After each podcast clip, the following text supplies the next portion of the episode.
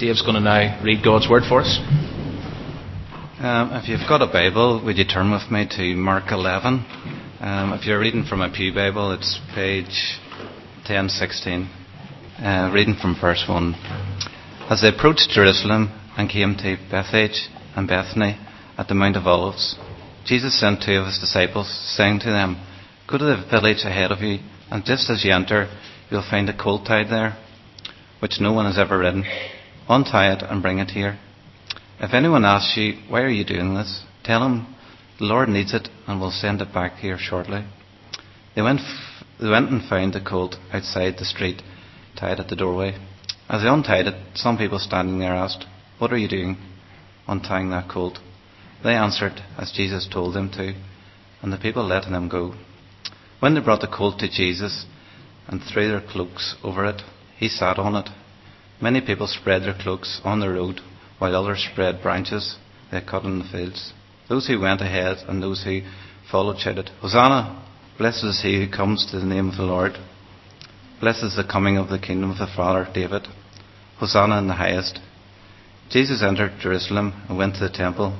He looked and found everything, but since it was already late, he went into Bethany with the twelve. Well, I wonder how good your memory is this morning. If I asked you, 20th of January 2009, what were you doing on that day? Or what happened on that day? What happened on the 20th of January? The inauguration of President Barack Obama as the President of the United States of America. A day of great celebration a day of great triumph. Incredible numbers of people celebrating that great event. Just a few weeks ago, we had another memorable day, a day of even greater triumph. Ireland winning the Rugby Union Grand Slam. And once again, we had the incredible numbers of people joining in the triumph. Here at Windsor on Sunday mornings, we're making our way through the Gospel of Mark, looking at some of the numerous events where every contact leaves a trace.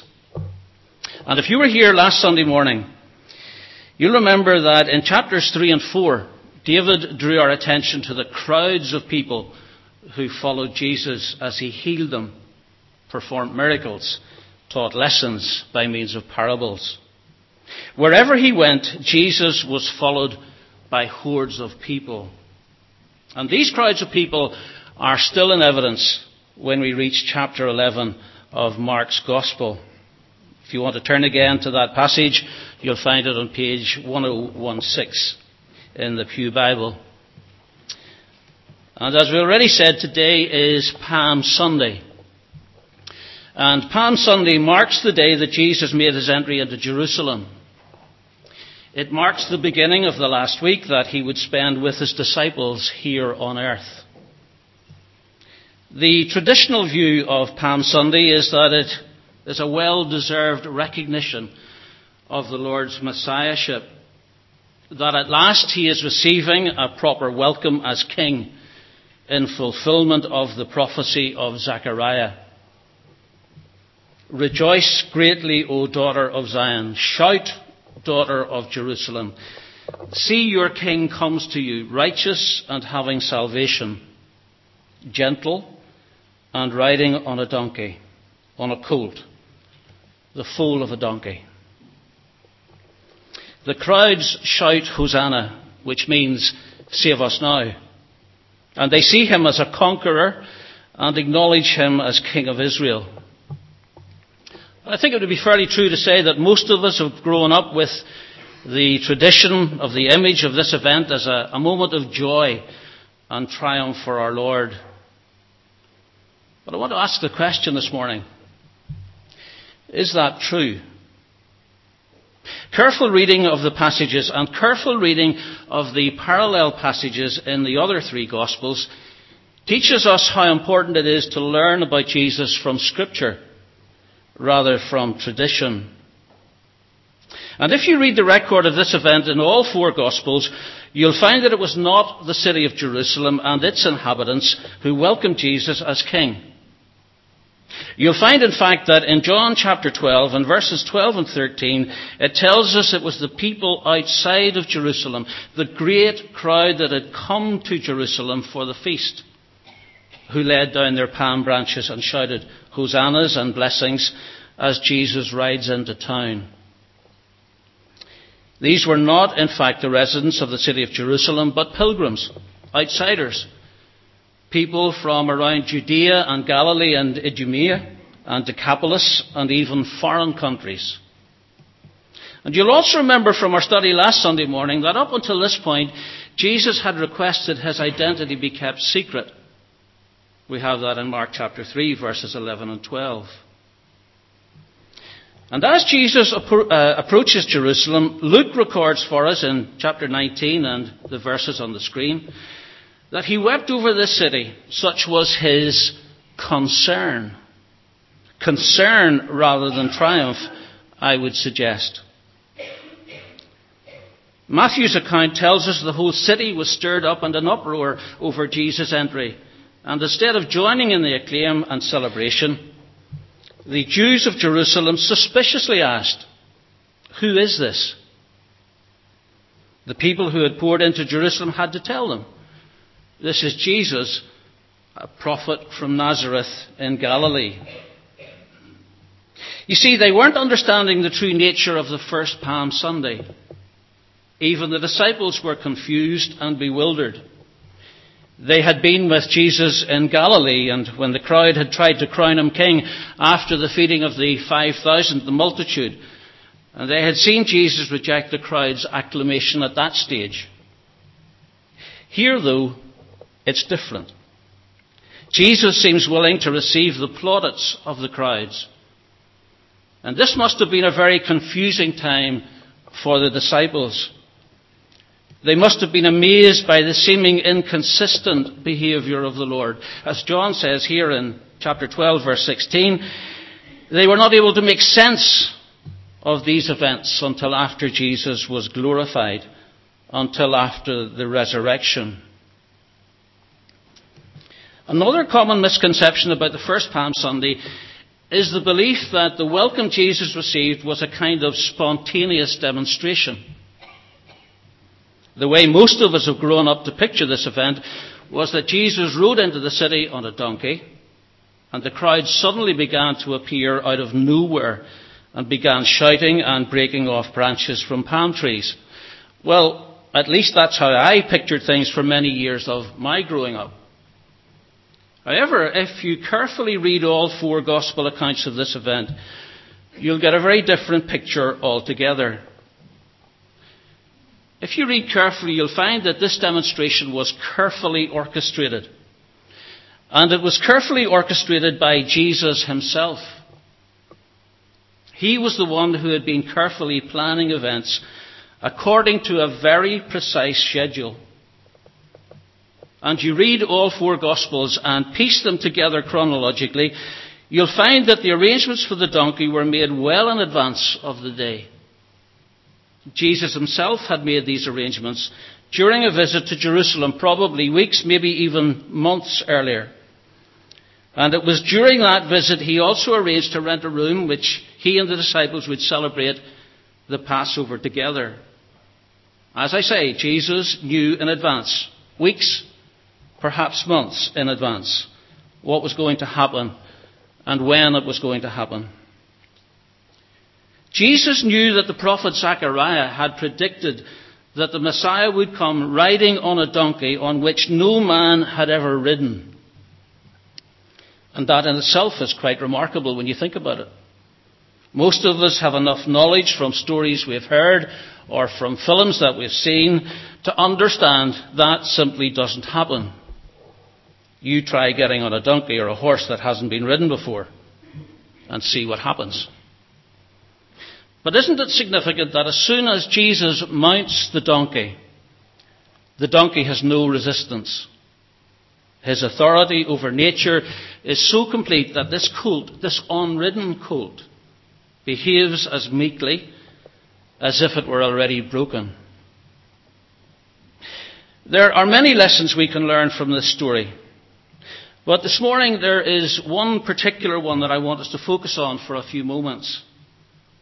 It's one that has been prompted by a book that I read and also from a lesson David drew our attention to last Sunday morning. I wonder do you remember that text? Mark 3, verse 18.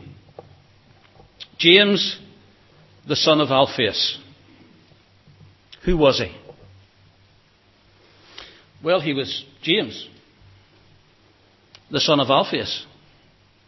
Full stop. Nothing else. That's all that's recorded. James the less. Living almost in obscurity and nobody. And the person that I want us to think about is in that very same category. He's such a part of the Palm Sunday story, yet he's unidentified. And he's unnamed. He's the man who owned the donkey. There's the verses. Verses 2 to 6. Go to the village ahead of you, and just as you enter it, you will find a colt tied there, which no one has ever ridden.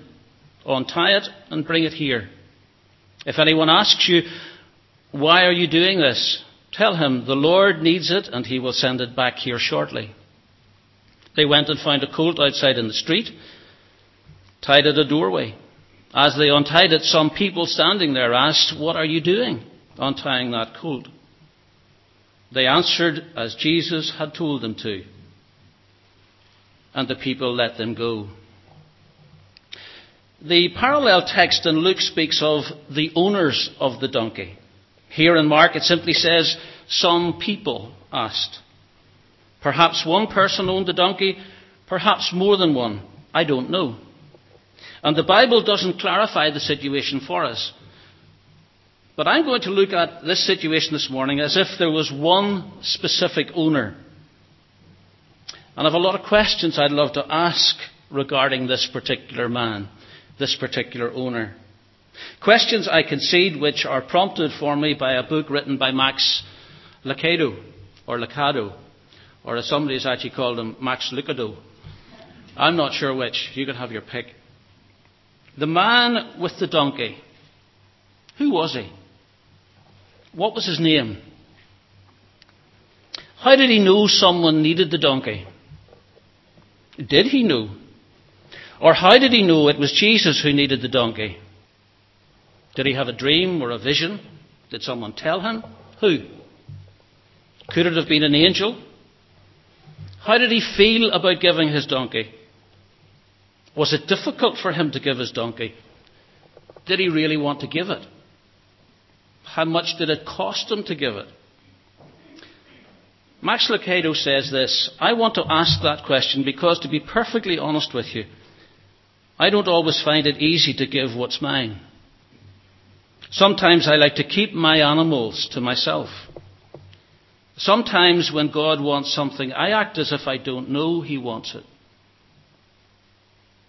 And I wonder too, as I think of the man with the donkey, how did he feel when he saw Jesus on the back of his donkey? that first Palm Sunday? Was he proud? Was he annoyed? Had he regretted giving his donkey? Was he surprised when he saw what the donkey was being used for? I wonder if it ever crossed his mind what the donkey was going to be used for. Did it ever cross his mind that God was going to sit on that donkey? I wonder, is it possible that you and I still have a lot to learn from our friend who owned the donkey? In his book, The Angels Were Silent, Max Lucado writes this. Sometimes I get the impression that God wants me to give him something, and sometimes I don't give it because I don't know for sure. And then I feel bad because I've missed my chance. Other times I know he wants something, but I don't give it because I'm too selfish. And other times, too few times, I hear him and I obey him and feel honoured that a gift of mine would be used to carry Jesus into another place. And still other times I wonder if my little deeds today will make a big difference in the long haul. And maybe all the questions we've considered about this man are questions we need to ask of ourselves. All of us have a donkey. You and I each have something in our lives which, if given back to God, could, like the donkey, move Jesus and his story of love and friendship and compassion and caring a little bit further down the road for someone else. Maybe your donkey is a school or university desk, a computer, a textbook, a teaching skill, a medical profession, a gift with languages, a love for children, a checkbook, an arm around a shoulder. Whichever it is, it's your donkey. And whatever your donkey, it belongs to God. It really does belong to Him. Because your gifts are God's gifts given to you by Him, just as the donkey was His. Look at verse 3 again. If anyone asks why you are taking the donkey, you are to say, The Lord needs it and will send it back here shortly. And I'm told that if you look closely at the language that's being used here, it's described as royal language. The king has rights to any possession of his subjects. And really, in a sense, what's meant here is that the man with the donkey is the man who owns what God has given him. The man with the donkey is just another in a long line of those who gave little things to God. And the scriptures are full of donkey givers. Moses, he was asked to give his walking stick. Rahab, a corner of her roof space to hide the spies. David, we all know what he did with his sling. The widow of Zarephath gave the last of her oil and flour to make a meal for Elijah. The widow gave her last two coins. The young boy gave his lunch, just five bread baps, if you like, and two little fish. The early church shared their possessions with those who had a need.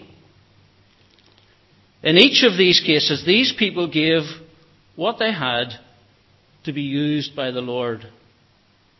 The list is endless. The list is startling.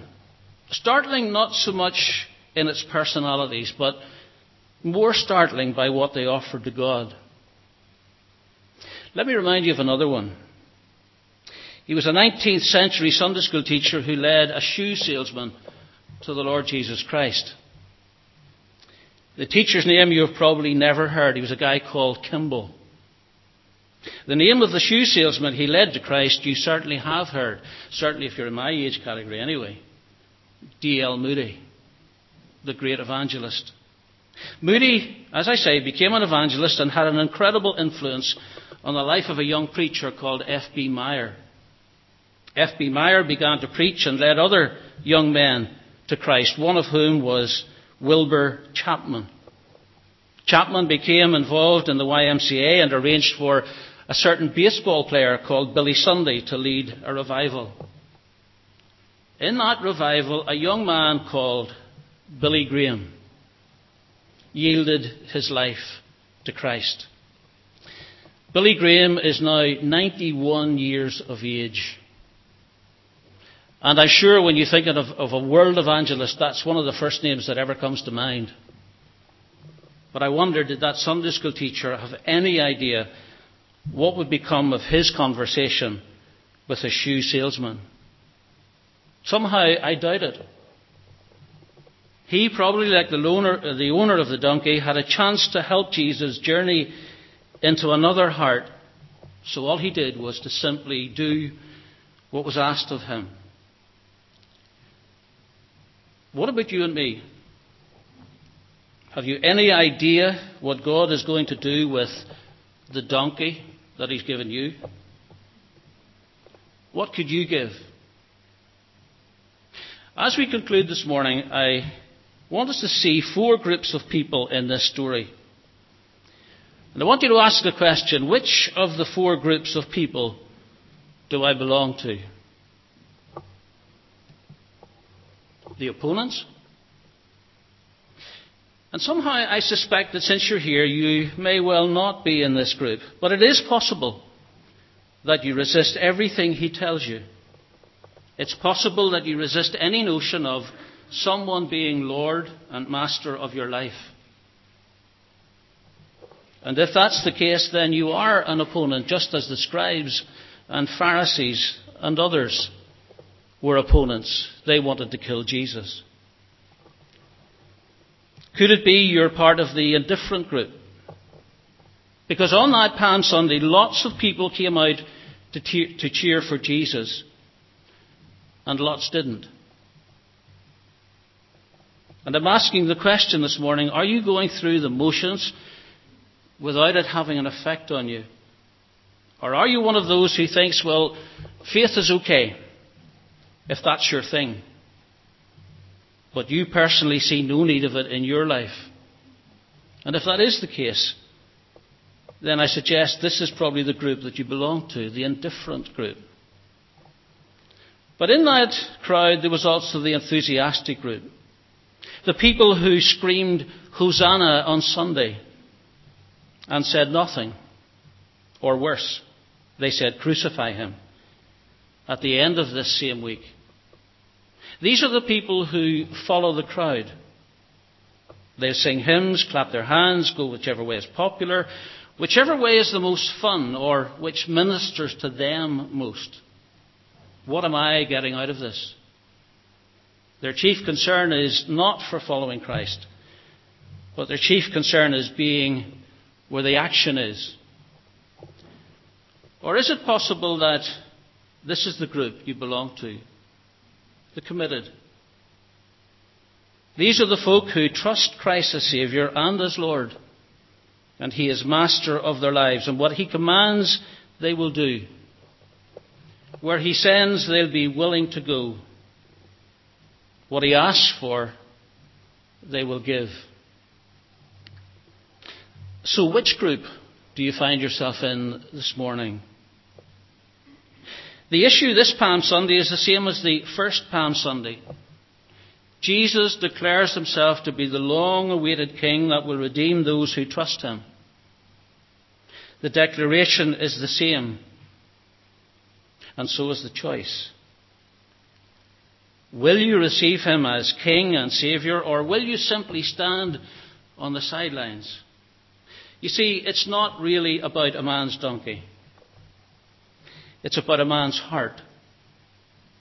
What the Lord Jesus Christ wants more than anything is our hearts. He wants our trust, our allegiance, our willingness to follow Him.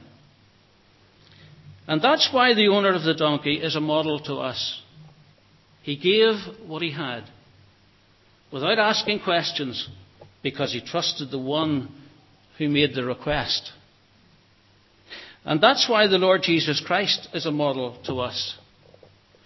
The difference between an earthly king and a heavenly king. Between a king who comes on a mighty charger or a president who comes riding on a beast and a king who comes riding on the foal of a donkey. Revelation 19, from verses 11 to 16, reminds us that Jesus will return on earth, riding a majestic white horse. But in Mark 11, he comes as the most humble and unassuming king in human history. And in the meantime, he's looking to sit on your donkey. He's looking to sit on my donkey. To sit on our donkeys, which will carry his love and his plans and his purposes into hearts and lives that he came to die for.